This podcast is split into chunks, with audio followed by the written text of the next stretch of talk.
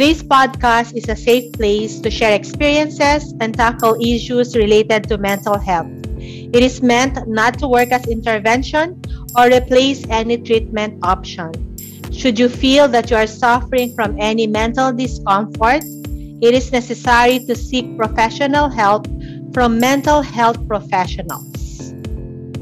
Today, I'm excited to share with you one of the books that I have read called Don't Feed the Monkey by Jennifer Shannon.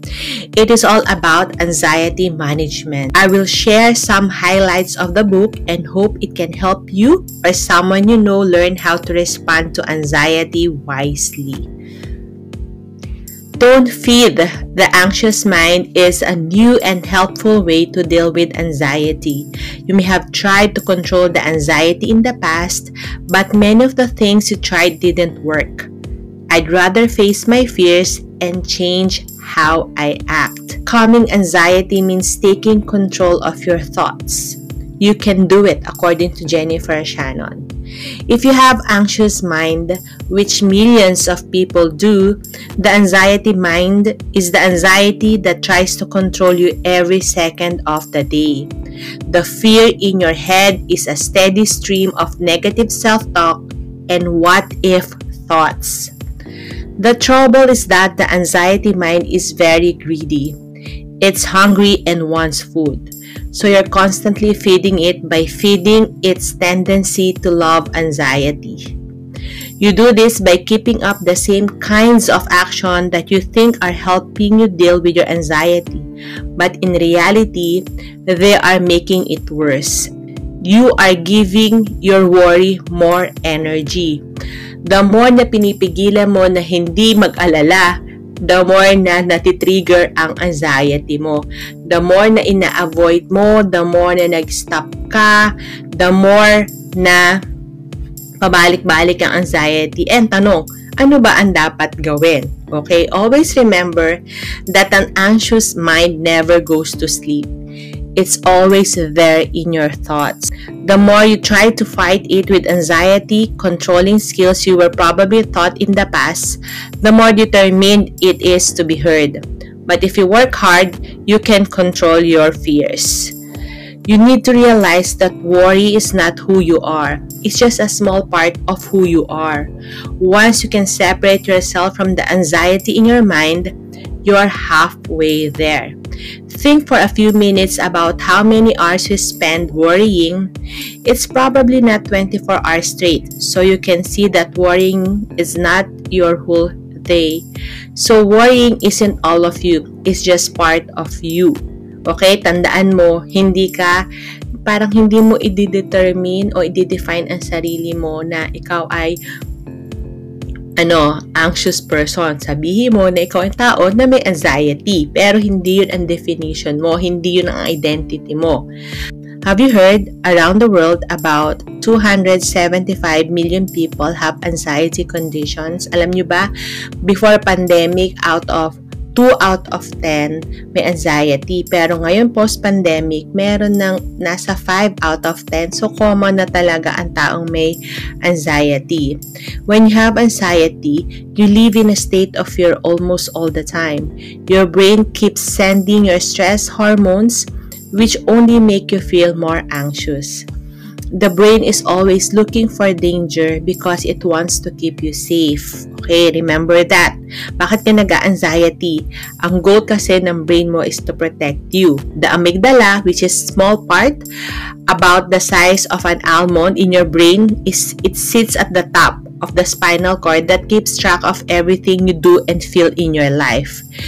It's almost like your brain is looking for dangers that it needs to know about. When the threat is sensed, the brain sends out a steady stream of hormones to help the body deal with it. This is your fight or flight reaction which gives you what you need to either run away from threat or fight it. Okay? So, lagi mong tatandaan, hindi alam naman ng brain yung situation mo. Na it could be kaya ka lang nag-anxiety kasi baka um, may naalala ka lang or ala, or nagbabiyahe ka lang, naramdaman mo, ang alam lang ng brain is may threat. Kasi naaalala niya yung naramdaman mo before. Tandaan mo, ang brain natin are there, yung brain is there to protect you. to keep you safe. Okay? From there, you make two big mistakes right away. First, you misjudge the threat itself and then you totally underestimate how well you can deal with it and how it makes you feel. That is why everyone tries hard to hide their anxiety feelings, so you use safety measures to get rid of the feelings. You put your life on hold to avoid danger. You're always looking for something that could hurt your health, well-being, or ability to live. Okay, so yon Nakita nyo na because na-feel ng brain natin yung threat, meron siyang dalawang gagawin mo. Feeling mo talaga may danger, tapos i-underestimate mo yung kakayahan mo how to deal with this anxiety. Understanding this is a key step toward getting back control of your life and stopping anxiety from running your days. When someone has anxiety, they often three make assumptions. Ano yung tatlong assumptions na to? First is not being able to handle situations with uncertainty, needing to be perfect all the time, and feeling that they have too much duty. So, ito yung mga nagpapa-triggers sa mga tao. Bakit sila nagkakaroon ng anxiety? Yung wala silang control sa situation, kailangan nilang maging perfect at kailangan lagi silang busy. All these three of these ideas are completely wrong. Okay? You can do well even when you don't know for sure what will happen. To be successful in life, you don't have to be perfect and you definitely don't have to carry the weight of the world on your shoulders. Everyone is in charge of their own health, happiness, and well-being. Lagi mo i-challenge itong mga assumption na meron ka na nagkakos ng anxiety. When worry takes over, we need to fall back on the same old ways to deal with negative emotions.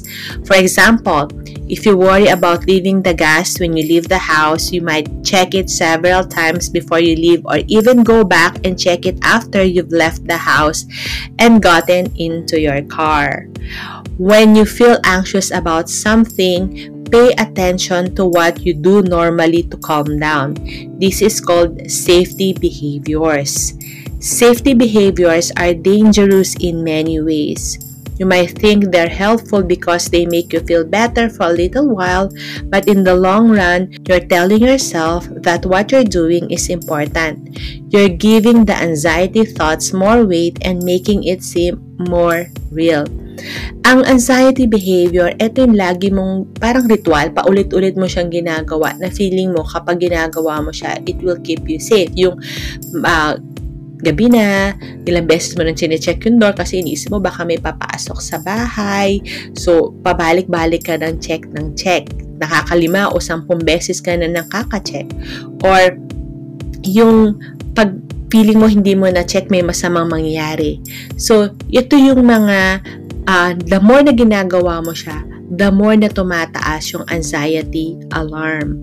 In essence, you keep feeding your anxiety by telling yourself that what you're doing to avoid control or stop the situation is more important because the problem is dangerous, even though it's probably isn't. Because of this, the cycle of worry keeps going. Always remember na yes, it is scary, but it is not dangerous. Yan ang lagi ko sinasabi sa client ko na naiisip mo scary siya pero hindi siya dangerous because anxiety thought yung nagsasalita nun. The circle of anxiety starts when you think there's a threat, whether it's real or not. When you feel anxious, you have to do something safe to calm down, which confirms the danger. The more you do it, the more you start to think about the threat. To break out of this cycle, you need to question the danger you think you're facing and stop using safety behavior. Try asking yourself, what am I scared of? What will be the worst that could happen? What would it mean for me if it came true? So, kailangan talaga ipaprocess mo to, yung mga question na to, in order for you to break that cycle. Remember that there are two main types of safety behaviors. First is behavioral and mental. Doing something like double checking to make sure the gas is off is an example of behavioral approach. A mental strategy is overthinking, studying things, or making lists so you don't forget anything. All of this makes you worry, and worry doesn't make you happy or keep you safe. So, what you can do? Try making a list of the safety behavior you do every day. Once you list it down, Test it and ask yourself how much of your time you are willing to give up to feel better for a short time. Once you know this, you can make the necessary changes. Okay? Kailangan mo ma-identify kasi bakit lagi kang anxious? Bakit everyday kang anxious? Hindi mawawala, mawala wala yung anxiety mo. Baka nga finifeed mo siya. So, it's about time na ilista mo ano yung mga uh, ginagawa mong safety behavior. Kapag na-identify mo, kailangan mong i um, para i-challenge yon. Ano yung ilang beses ko lang siya i-check o dalawa. Pwede mong i-record mo, ah, na-check ko na okay na.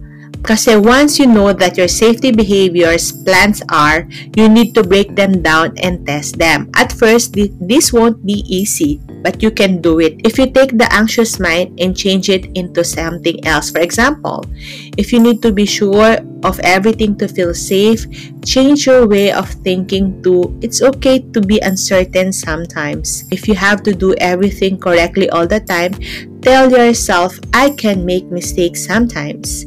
This is called an open mindset. It lets you change how you act deal with anxiety in a different way. It also helps you have a new experiences which are important because they give you new, more open mind, more power and meaning. By doing something, you make the link of your thoughts stronger. By challenging the, your way of thinking, you take away what your anxious mind needs to keep your worry going. Your new, more open-minded way of thinking won't get rid of anxiety for good, but it should push the override button that make you feel more in charge. Because of this, an anxious thought is quieted. So, napaka-importante talaga you challenge that negative thoughts. Like, kung sinasabi pa ulit-ulit ako na anxiety is there to protect us. Nagiging bad lang anxiety kapag napaparalyze ka na dahil kaka-overthink mo. So, what you can do is identify mo yung mga safety behaviors mo, i-challenge mo yung bawat isa para hindi mo na-feed. And then, kapag meron ka mga negative thoughts din na nagkakos ng anxiety thoughts, i-identify mo din and change it into a rational thoughts. When you learn to accept that bad feelings and uncomfortable events will happen from time to time, they lose the power over you, yung anxiety. Kapag nagkaroon ka na acceptance, unti-unti mo nang mababawasan ang anxiety mo. Welcome these feelings instead of worrying and giving in to the anxious thought desire to do something about them. Just let them be. You'll be going against the idea that something is dangerous and changing your brain to put it in a not dangerous file. Okay? Like kung sinasabi to sa mga clients ko na it's just 90 seconds lang ang anxiety sa back, darating sa body mo. The reason lang nag-stay siya the whole day is simply because you're feeding it with using your safety behavior or kaka-overthink mo. By listening to what your anxious mind is telling you for a second, pick out the main thoughts and giving yourself six steps. So, kapag hindi pa rin tumitigil ang iyong uh, kaka-overthink at kakaisip, yung mga fears mo, ano ba ang kailangan mong gawin? Number one, admit the trouble and see what it is. Ano ba talaga yung problem? Think of four things you can do that might solve the problem. Figure out what will happen if you do each thing. Choose the best one from the options evaluate it over time, be proud of yourself when it works. The more kasi na pag ang situation, kapag ang anxiety thoughts sinosolve mo, humihinto siya. Pero kapag sinishield mo or parang binablock mo, the more na nagiging strong yung anxiety alarm. You will find that the noise in your head stops because you are taking step to stop it. So when you hear the negative talk, just say, thank you anxiety and wait for it to get bored. It will eventually figure out that you're not listening. Anxious people often feel they need to be sure of everything in order to feel safe. It's important to know that life can be a little chaotic sometimes, and that's beautiful and fine. When something goes wrong, it's better to be open than to try to force it to behave in a certain way. Be thankful when things go well and figure out what to do when they don't. Okay? In conclusion, even though anxiety affects a lot of people, that doesn't mean you have to live with it and let it run your life. If you think you can handle it, you should change how you think and act. Your anxiety is the cause by the things you do. If you stop doing those things, you see a big change. Of course, it's easy to say stop doing them. If it were that easy, you would have gotten rid of your worry a long time ago. But with practice and time, you'll find that it's much easier than you think to break bad habits. Alam nyo, sa totoo lang na paglay ko sinasabi sa client ko na challenge your negative thoughts. Lagang taga sasabihin nila, yes, mahirap. Pero if you keep doing it, masasanay yung brain mo, kaya mo nang i-challenge yung negative thought na yung mababreak mo yung cycle. Always remember to give yourself some credit. You're stronger than you think. Right now, you're letting your anxiety mind run your life. It makes you unhappy and makes plan for your future. Anxiety is just fear, and fear isn't real. It's just a feeling. There aren't many things in life that you can't get through or over. Even when the worst happens, which doesn't happen very often, you'll always find a way. Your worry is telling you that you can't do it and that everything will go wrong. But this isn't true. Everything will be fine. If you turn off that naughty, anxious talk in your head, you'll see how everything changes for the better. You'll be happy, calmer, and more sure of yourself. You will also be able to take changes when they come up. You don't have to be stuck in worry and fear all the time. You can get free, but first, you have to put that fear in its place. So, ayan. Thank you for joining me on Mind and on Mental Health, a CBT podcast. Until next time, keep turning those page and discover the story that resonate with your being. Happy reading and remember, don't feed your monkey mind. Nurture your wise mind instead. Stay tuned for more insightful reviews and discussion on some of the most impactful reads in our next episode. Until then, it's goodbye from Coach I. This has been Coach I on the Mind and on Mental Health TBT podcast. Reach out to me by the Facebook group Meant to Matter, Meant M E A N T, and my Facebook account Eileen Evangelista ang Eileen A-I-L-E-E-N. I borrowed the quote from Les Brown. You ask for help not because you are weak, but because you want to remain strong.